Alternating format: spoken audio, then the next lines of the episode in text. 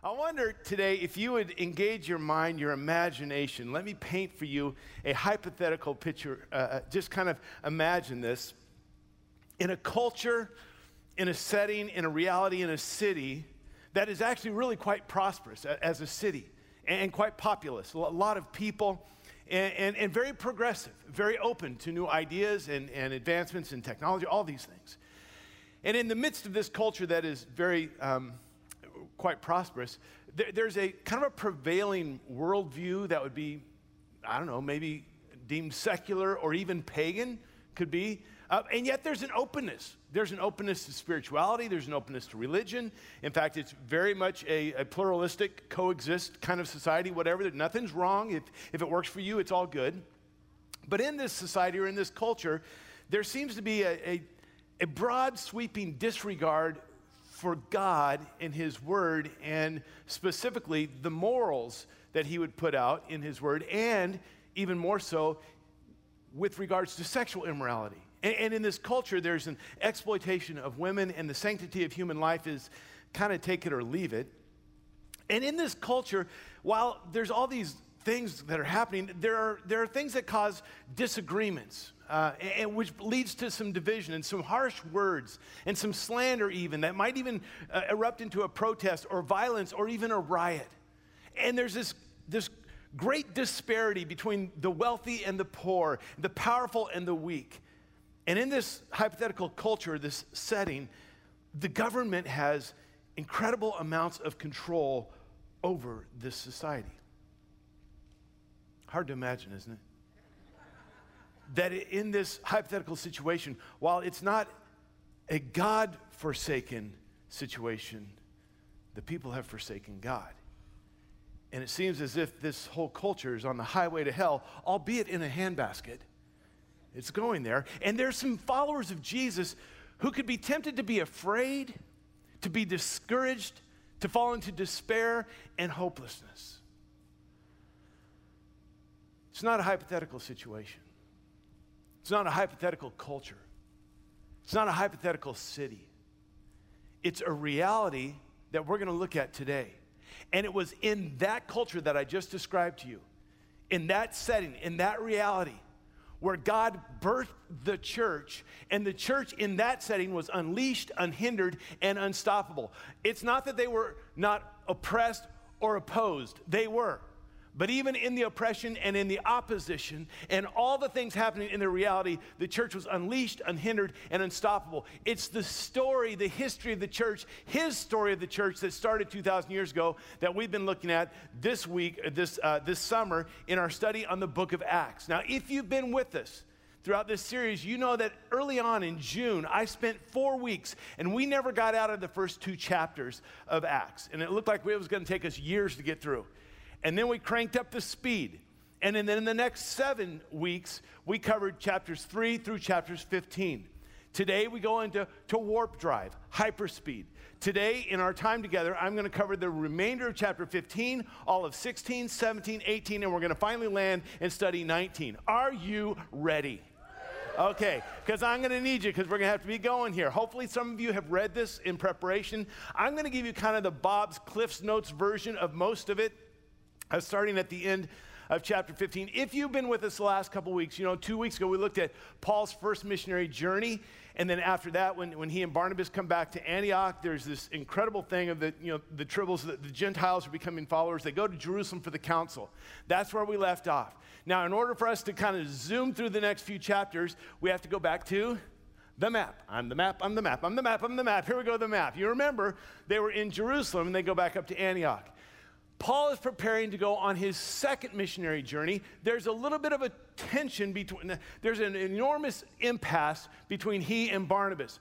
Barnabas says, Yeah, let's go. Let's get John Mark, my cousin, with us. Paul saying he deserted us, not a chance. It came to the point where they said, we, We're not going to travel together anymore.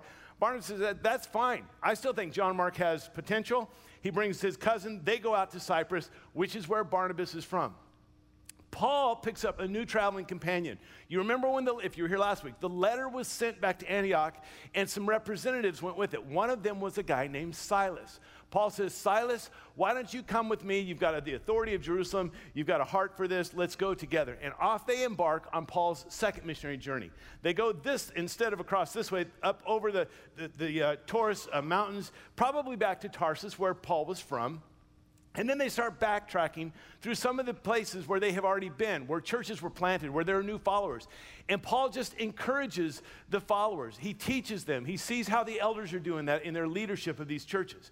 When they get to Lystra, uh, which is where Paul had been stoned, if you remember that story, he sees that some of the people in the church are doing really well. There's a woman named Lois, and she's solid in her faith, and her daughter Eunice is doing really well in her faith. And Eunice's son, Lois's grandson, Eunice's son, has become a follower of Jesus and has embraced it and, and, and knows the word and, and appears to have incredible leadership potential.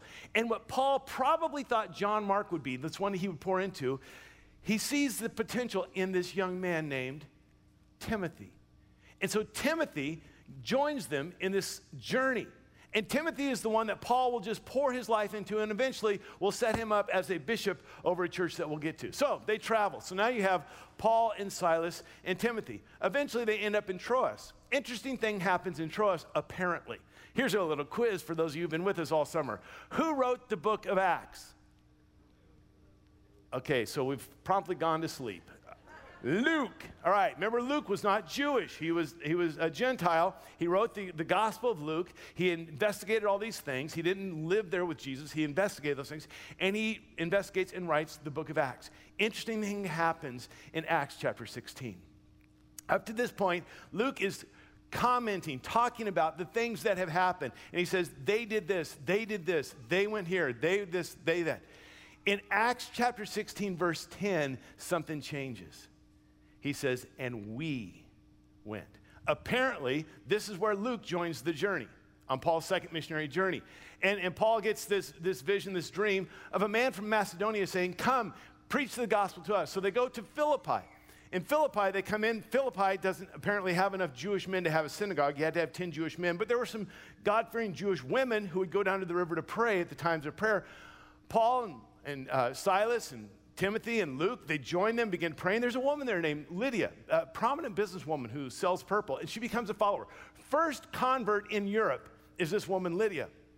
There's another gal, younger gal, and she's, um, she's a servant. She's a servant. There are some men that own her, and she's a servant and she's enslaved to a demonic force that allows her to interpret the future. And so these guys are making a lot of money on it. Finally, Paul just casts that demon out. They lose their business. Everyone's upset. Paul and Silas get arrested and they get severely beaten and put into the inner, inner circle, inner sanctum of the prison, which is not just like the nicest place. It's the deepest, darkest, coldest, smelliest spot in the prison, and they're put in stocks. Stocks were not just for the case of, of security, stocks were also a bit of a torture device. The way your body was contorted with stocks, it was very painful, a lot of cramping. So here they are, Paul and Silas in the prison, and their backs are welted and bloody and from the severe beating. They're in these cramped positions in the stocks, can't sleep. So about midnight, they say, Well, we can't sleep. We might as well utilize our time somehow. Instead of whining and complaining and moaning and, and, and, and grousing about it, they have an old fashioned hymn singing prayer meeting. And they're down in the middle of the prison at midnight singing hymns. And then they go from Rock of Ages to Jailhouse Rock because there's an earthquake and everything opens up. The Philippian jailer wants to kill himself because he's going to die anyway. They say, Stop, we're all here. He get, gets converted that night. He and his whole family get baptized. All right. The next day, the leaders of the city in Philippi say, Would you guys please leave?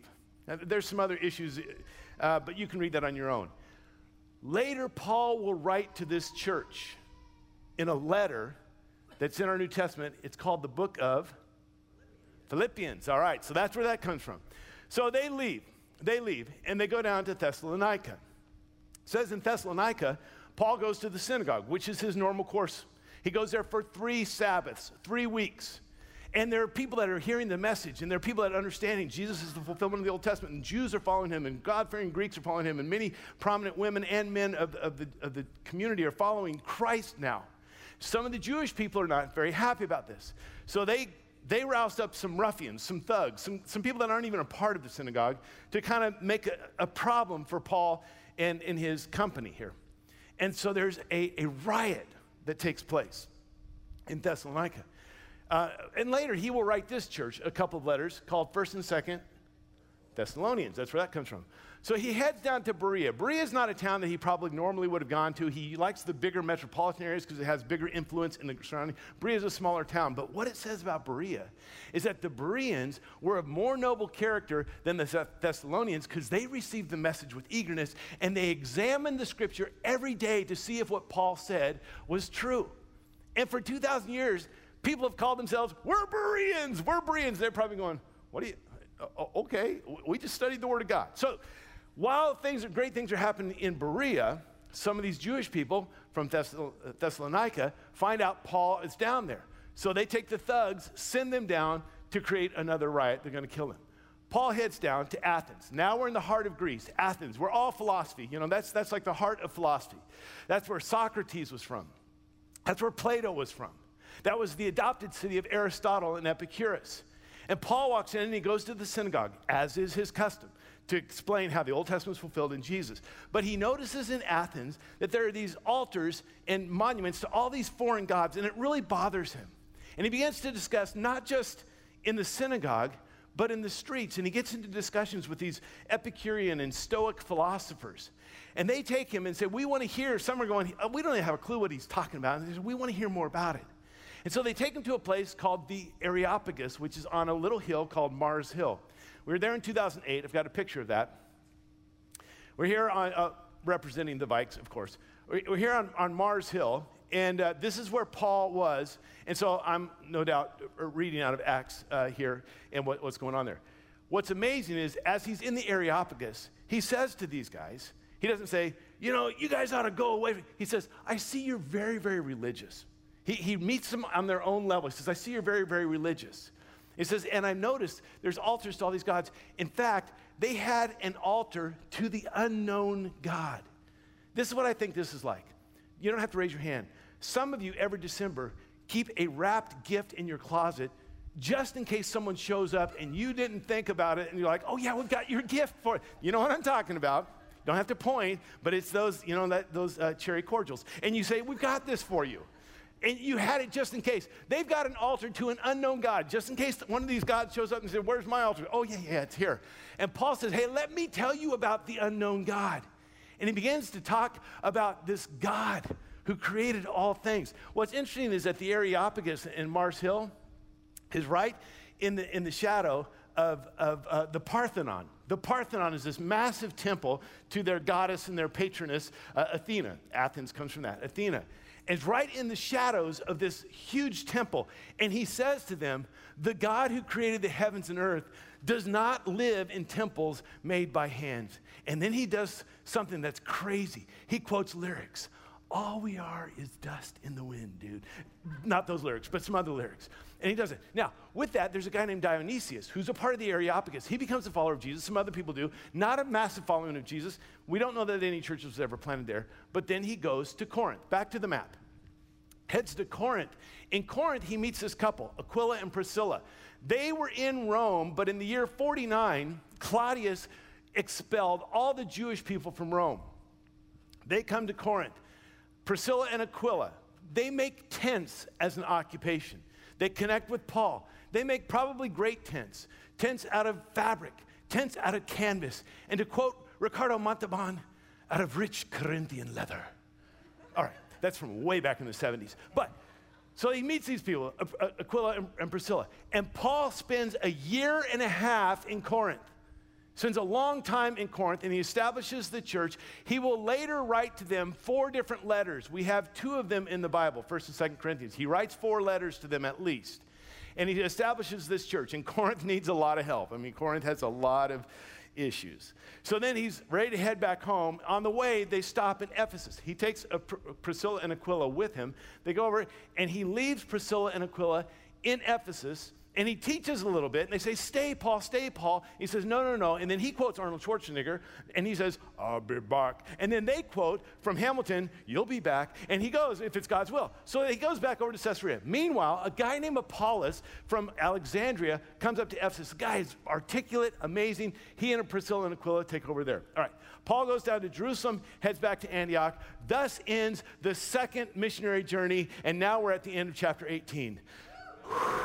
Okay. All right. Now, now time passes and we get ready to go on Paul's third missionary journey. Now, I'm not going to throw up another map for that because we're not going to go all the way through all that, and a lot of it is repeat. But in this, he ends up uh, going back to Ephesus. In Acts chapter 19, verse 1, we read this. When Apollos was at Corinth, Apollos was from Alexandria, went to Ephesus, went over to Corinth. Paul took the road through the interior and arrived at Ephesus. Let me just paint the picture a little more uh, detail about Ephesus, and then we'll get started with the sermon. Okay. Ephesus was a very, very important city. It was the fourth largest city in the entire Roman Empire. It was a very key city. It was a, a port city. It was a gateway city with a lot of commerce, a lot of people coming and going, a lot of roads led out of Ephesus. Very important city.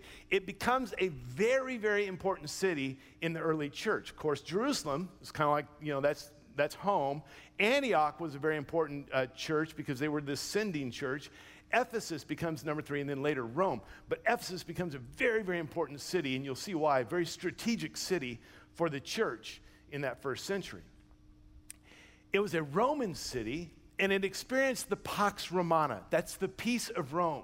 But this is where, in my hypothetical early on, I said that the government has a lot of control.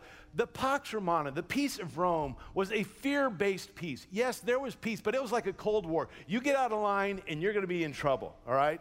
And, and so there was this fear, but there, there was this peace. And as a gate city, as a gateway city, as a port city, there were a lot of commerce, a lot of money that came in and, and stuff from, from inland out to the sea and from sea coming in and all, all, this, this trade that takes place. Very cosmopolitan city. People from different cultures, from the west, from the east, from all around would come there, and a lot of that. Very cultured city. In fact, in Ephesus, uh, the ruins of the library, this was the third largest library in the entire Roman Empire, had over 12,000 scrolls. Very much a learned place, a place of, of culture, and uh, as, as, a Roman city, a place of entertainment as well. Uh, one of the, the, uh, the distinguishing factors of Ephesus was its theater. The theater was cut right into the wall. This is all cut right into the, in the mountain. If you've ever been to like uh, the Gorge, you know how that's just uh, the Gorge Amphitheater. Um, Ask your kids about it. Okay, it's cut right into, it's, it's like right, this, it's just built into the natural landscape. This theater in Ephesus was carved right into the mountain, right out of the rock, and it was enormous. I mean, it would seat 24,000 people. 24,000 people. Uh, just put that in perspective. Climate Pledge Arena, which most of you know of as Key Arena, seats 17,500. The Tacoma Dome, in its capacity, seats 23,000. The theater in Ephesus seats more than the Tacoma Dome. And they would have plays and they would have concerts and they would have games and all these performances that happened there.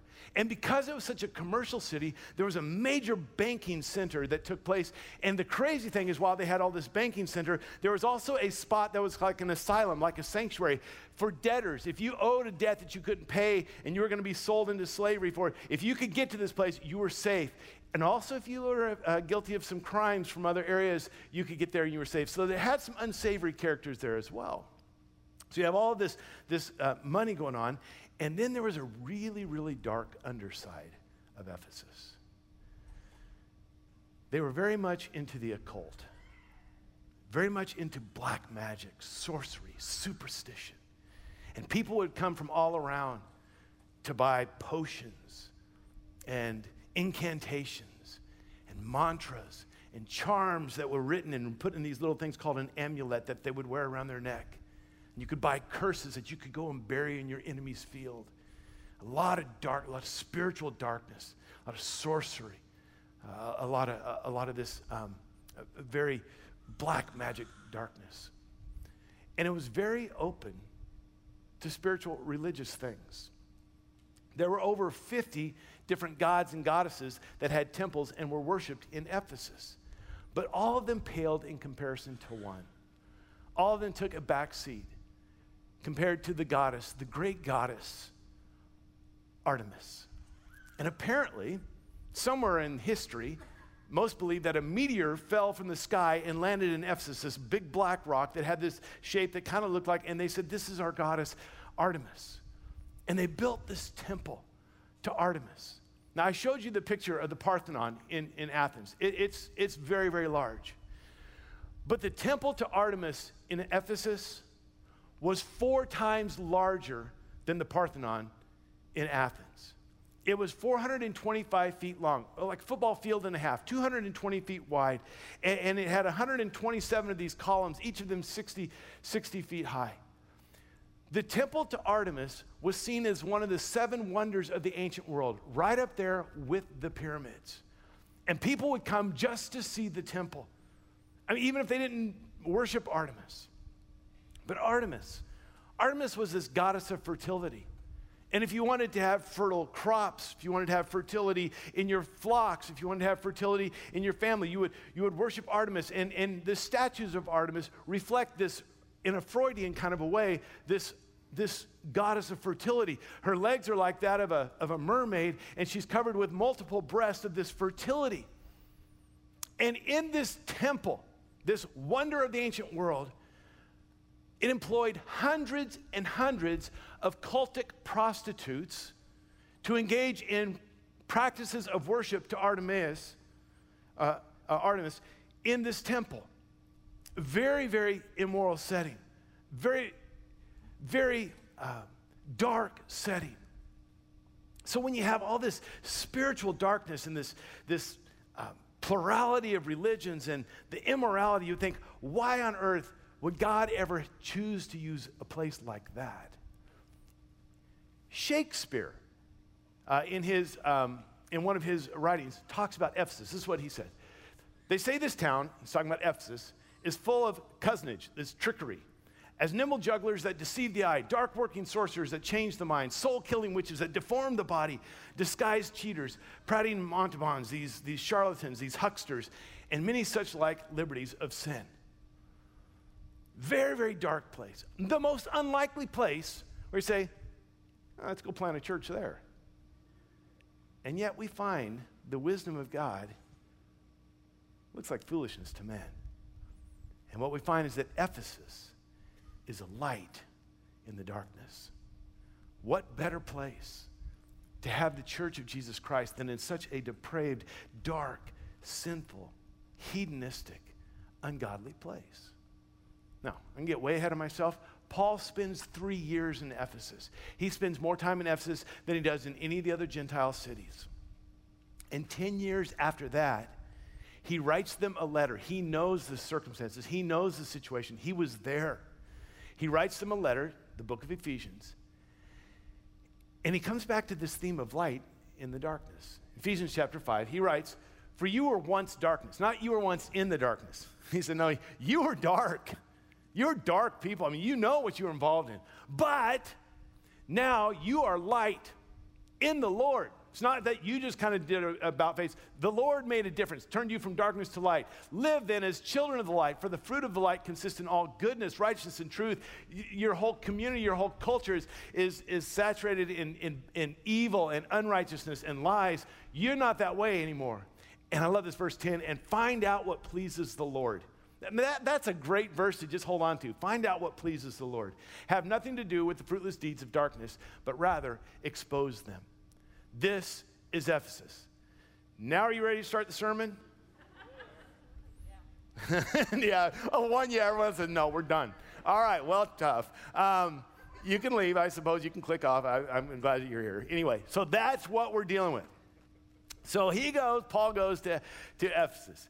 And, uh, and he's building on the teaching of Apollos. Apollos has been there for years now. He's building on the teaching that Paul, Apollos has done of Priscilla and Aquila. He meets these 12 guys. They know Jesus, but they don't, haven't received the Holy Spirit. He can, uh, brings them in as his disciples. Then we pick up in verse 8, chapter 19, verse 8. Paul entered the synagogue and spoke boldly there for three months. Remember in Thessalonica, he only got three weeks. At least these guys give him a few months. Three months, arguing persuasively about the kingdom of God. But some of them became obstinate. They refused to believe and publicly maligned the way. So Paul left them. He took the disciples with him and had discussions daily in the lecture hall of Tyrannus. This went on for two years. So, starts off, got three, three months in the synagogue. They say, We don't want you here anymore. He says, Fine, I'll, I'll take my disciples and I'll go. And he does, and he finds this hall uh, from Tyrannus. Uh, his friends call him T Rex, tiny little arms. We don't know anything about Tyrannus. He may have been a philosopher. He may have just been a landowner. He may have been one of the converts. The, the whole name Tyrannus, it's the root of tyrant or tirade. It's probably a nickname, and it probably reflects at least his past of how he responded. And so Paul meets in this lecture hall, rented lecture hall, every single day for two years. And it's not just with these 12 guys, maybe Apollo, uh, uh, Aquila, and Priscilla, but remember, Ephesus has this steady stream of of travelers, of merchants, of, of tourists, of people coming in. And people are hearing about this lecture of this short guy, bald hair, unibrow, hooked nose, crooked legs, over there in this rented hall. And every day, if you want to hear what he's got to say, you can go over there and listen to him. And people do. And they hear it and they take it and they take it with them back to their homes. So much so that it says, so that all the Jews and Greeks who lived in the province of Asia heard the word of the Lord. This is a strategic city. There are so many people coming and going through Ephesus. If they can hear the words of Jesus and take them with them, this is amazing. This just spreads it, and this is what happens. And God, in His wisdom, knows that in a culture that is so super, uh, so saturated with this, the supernatural, the, the counterfeits, the, the, the black magic, the sorcery, all of these incantations, God brings a validation to the message of Jesus with the power of the Holy Spirit, and people are being healed. And not only that, but people are hearing about people being healed. And it's pretty amazing. You read it for yourself. Uh, we don't have time to go into all the details of that. But people begin to understand man, we've got all these potions and these little formulas and these abracadabra things, but something happened. This Paul guy, he talks about Jesus and things happen. I mean, in a big way. So people start like, maybe we can get in on this because they're all hucksters and magicians, magicians anyway. They're these brothers the Seven Sons of Sceva. Sounds like an indie rock band. The Seven Sons of Sceva. They're kind of these, you know, these magicians and they do all this and they hear about this and they decide, let's drop some names. Let's give our let's give this a whirl. So they find a guy who's filled with a demon and they're going to exorcise him. And they say to him, In the name of Jesus, who Paul preaches, come out. I don't normally quote demons, but this is so beautiful. This is the best if you ever want to quote a demon, this is the one to quote. It says this One day the evil spirit answered them, Jesus I know, and I know about Paul, but who are you? Now, it's a demon, so I think there's a whole bunch of expletives that are left out here. Because the demon's not going to say, and who might you be? No, no. I know who Jesus is. Believe me, I'm in the, I'm in the spirit realm. And I've heard about this Paul guy. I don't know about you guys. The man, the demon possessed man, who had the evil spirit jumped on them and overpowered them all. He gave them such a beating, they ran out of the house naked and bleeding. I mean, it's seven on one, and this guy just waylays them. Not only that, rips their clothes off. They go out, they're bleeding, they're naked. This is a story I never heard in Sunday school. This never came up on the flannel graph board. We never got to color this picture. Had to be pixelated, part of it anyway. See, I never heard about that growing up in Sunday school, and probably wisely that they let me grow up first. But it was heard about in Ephesus. A lot of people heard about that. When this became known to the Jews and Greeks living in Ephesus, they were all seized with fear. And the name of the Lord Jesus was held in high honor. They had seen all the counterfeits. They had purchased the counterfeits. They had engaged in the counterfeits. But this Lord Jesus, he's the real deal. There's something different here. This one isn't counterfeit. And there's a respect, there's an awe, there's a fear about this. The Lord Jesus, the name above. You know, we sing that song, what a beautiful name it is, what a wonderful name it is, what a powerful name it is. The name of Jesus. You don't use Jesus like some incantation. You don't try abracadabra, hocus pocus, open sesame, ah, I better pull out the big guns. You don't use the name of Jesus that way. What's Paul writes later to that church in Philippi and talks about how God exalted Christ to the highest place and gave him the name that is above every name, that at the name of Jesus, every knee will bow in heaven and on earth, and every tongue confess that Jesus Christ is Lord to the glory of God the Father. He is Lord. Listen, I, I want us to stop because though we would never be so crass as to say this, sometimes we treat Jesus Jesus as if he's a genie, not the Lord.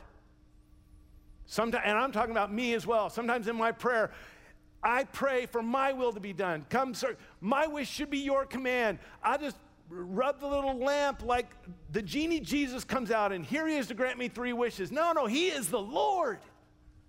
He doesn't work for my will, for my kingdom, for my purposes. He's the Lord. That's why we worship him. That's why we surrender and submit to him. That's why we follow and obey him, because he's the Lord.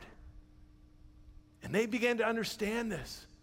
This isn't just another one of these gods or goddesses. This is the Lord, and it changed their lives. It says this Many of those who believed now came and openly confessed their evil deeds. They said, We, we got to get serious on this thing. And it goes on, some of them that were involved in all the dark, you know, sorcery and all that, they brought all their equipment, all their books, all their stuff, and they burned them, and it was worth unbelievable amounts of money. And word of this starts spreading. And people find out about this as well. In this way, the word of the Lord spread and widely, uh, widely and grew in power. You know, from Ephesus, it just kind of went out, and in the seven churches of Revelation, Pergamum and Laodicea and Philadelphia, all, all these churches are probably planted out of this movement that's happening in Ephesus. Everything's great then, right? People's lives are being changed. The kingdom of God is expanding. Paul's lecturing every day. It's an amazing thing. Not all is great. Verse 23. About that time, there arose a great disturbance about the way. Not a skirmish, a great disturbance about the way. Now remember, the whole term Christian, it started back in Antioch, but it hasn't really caught on yet. They're not using that term. They're still using this term, followers of the way, because Jesus said, I am the way, I am the truth, I, I am the life.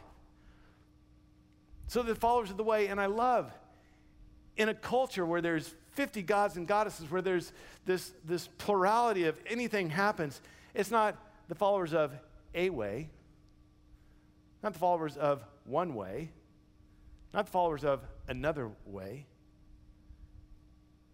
the way, the one and only amongst the multitude. But I don't think it was that message of the exclusivity that caused the great disturbance. I think it was more practical. I think it was the way of living. It wasn't just what they believed, but how they lived what they did with what they believed, what they did with following this one named Jesus, how they lived. That their lives, they lived in such a way that it caused some attention that actually became quite negative. And so there's this great disturbance. All right, let's look at this great disturbance. A silversmith named Demetrius, who made silver shrines of Artemis, brought in no little business for the craftsmen. In other words, he's the rainmaker, he's the sugar daddy, He's the one that's got the connections. A lot of people make their livelihood because of Demetrius. He's got a lot of influence. He's got a, a lot of power over these guys because they're like, man, he's the one that got me started. He's one. And he said, he called them all together along with the workmen in related trades. So you've got all these people that work around Artemis and all this. And he said, Men, you know, we receive a good income from this business. That's a modest way of saying, guys, we have gotten rich selling these things. You know it. This is our livelihood. They're all listening. They say, Yeah, absolutely. No one's disagreeing with him. And you see in here how this fellow Paul, the little guy, he's convinced and led astray large numbers of people here in Ephesus and in practically the whole province of Asia. Like they learn it here and then they go home and then they tell others about it. And, it, and notice that he says, he's led astray. This is when you know a culture is really in trouble when what is right is seen as wrong and what is wrong is seen as right. when it's a negative thing, when someone leads someone astray from immorality and, and, uh, and idolatry, that that's seen as a bad thing. He says, This guy, Paul, he's leading people astray, not just in our town, but the whole region. You know what that means? That means everything is down and to the right on the charts right now. Tourism is down. Attendance at the temple is down. Buying our artifacts that made us rich is down. They don't buy our stuff and they don't even buy our religion anymore. And, and if that's not enough, he says that man made gods are no gods at all.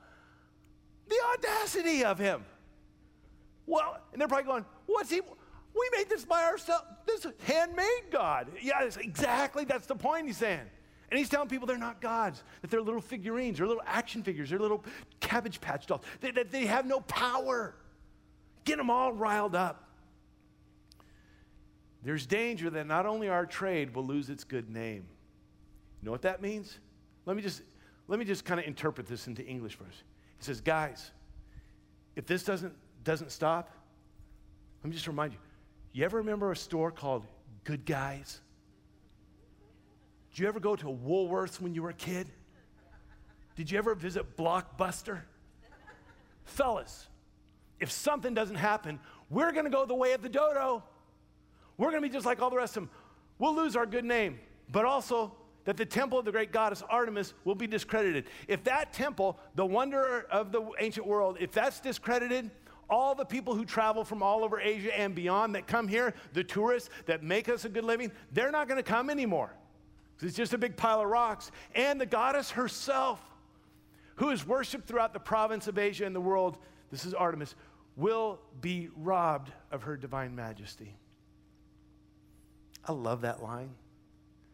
Can I just say, if you have set anything as the foundation of your life, anything as the goal, as the priority, what you worship, what you're going after, if it can be robbed of its majesty by any circumstance, any person, or any situation, might I suggest you have set your sights way too low. If a goddess can be robbed of her majesty, she's not much of a goddess. I love that we serve a God. We sang about this today. It's majestic. And no one and no thing and no force in all of the world, in the spiritual realm, in the physical realm, can rob God of his majesty. People are all riled up. All these artisans are all riled up about this. And, and you know what's interesting? A little side note. Here we are 2,000 years later. Ephesus doesn't really exist. I mean, yeah, it's a place for tourists and archaeologists. The temple, which was one of the wonders of the world, doesn't even exist. It's not even, it's not even like the one in, in, in Athens. And when's the last time you it, ran into someone who says, I'm a devout follower of Artemis? She's been robbed because she was a fake the whole time. See, it was the way they lived, and the changed lives changed the culture. It, it, it was, it was the, that it wasn't just a new belief, how they lived with this, how they were light in the darkness, how, how they did away with the, the evil things and how they were pursuing. And it was about Jesus. So he's got them all fired up. And he goes on. When they heard this, all these artisans, all these uh, workers, they were furious and began shouting, Great is Artemis of the Ephesians! Great is Artemis of the Ephesians! Great And soon the whole city was in an uproar. Ephesus had somewhere between 250 to 400,000 people that live in it. It's a big city. And there's this big thing, and people go, What's going on? I don't know, let's go see. And people just rush, and it just becomes this mob mentality where people are protesting. They don't even know what they're yelling about. They're all yelling different things. Have them going, We're not sure, we're just, we're just going. This, this is fun. And it becomes a riot, and they all go to the theater. How many were there? We don't know, but we do know that the theater holds 24,000 people.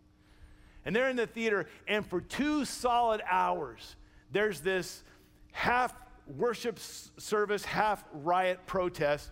You know, great is Artemis of the Ephesians. They're just chanting it. Paul, Paul says, hey, let me go talk to him. They're like, no, idiot, no. That would not be good.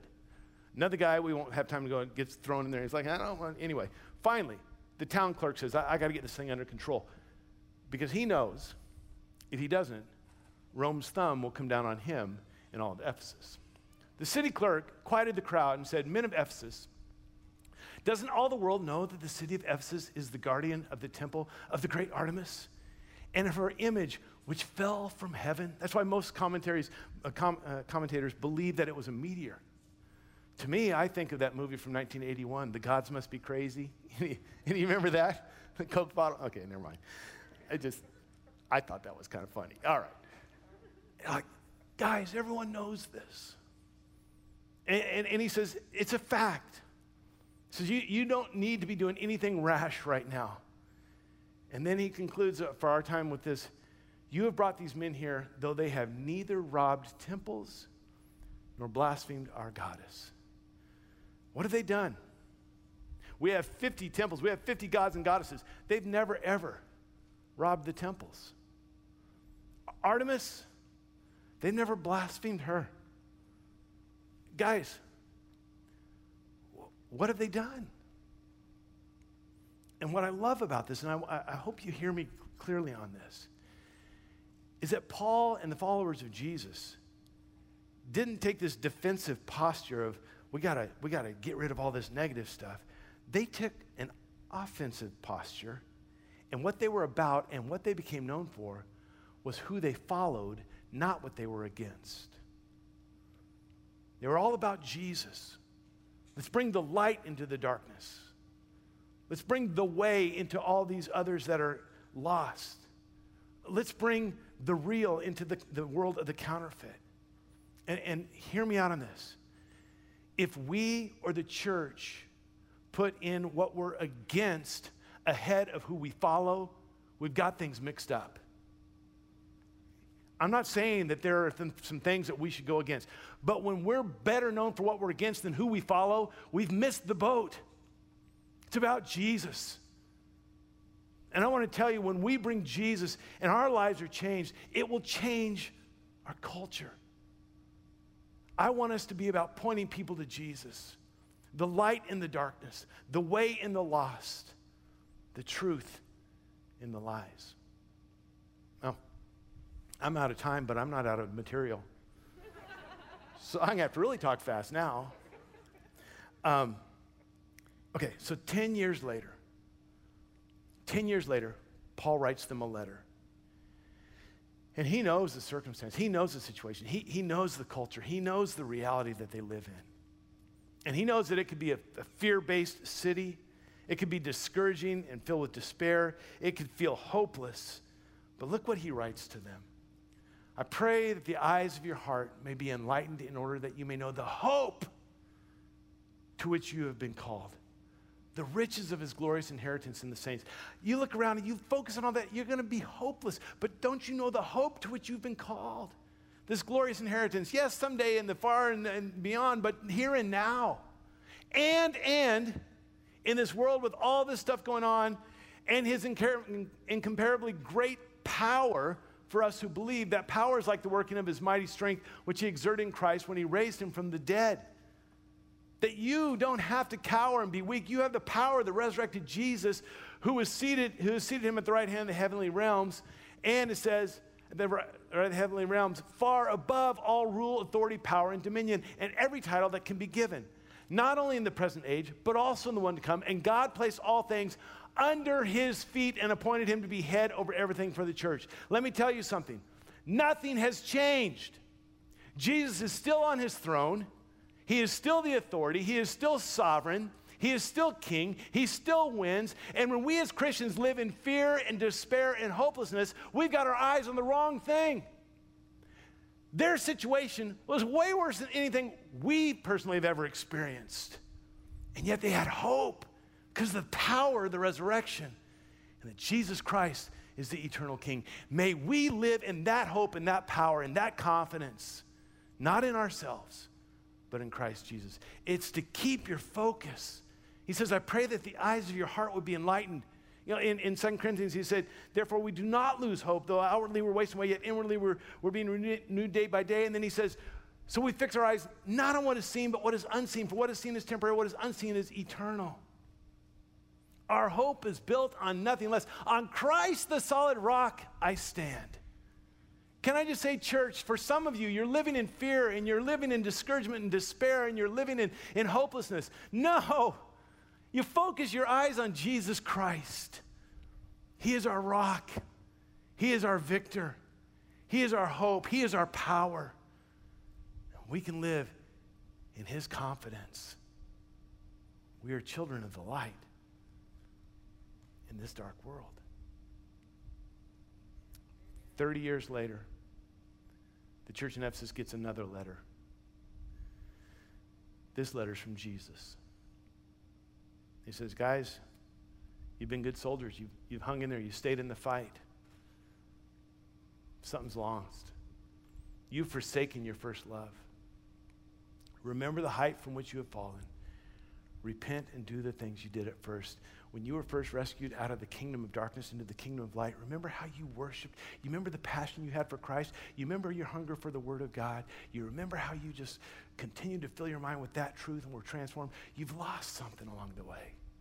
Oh, yeah, you're still in there. You're doing the stuff. But go back to way it, the way it was.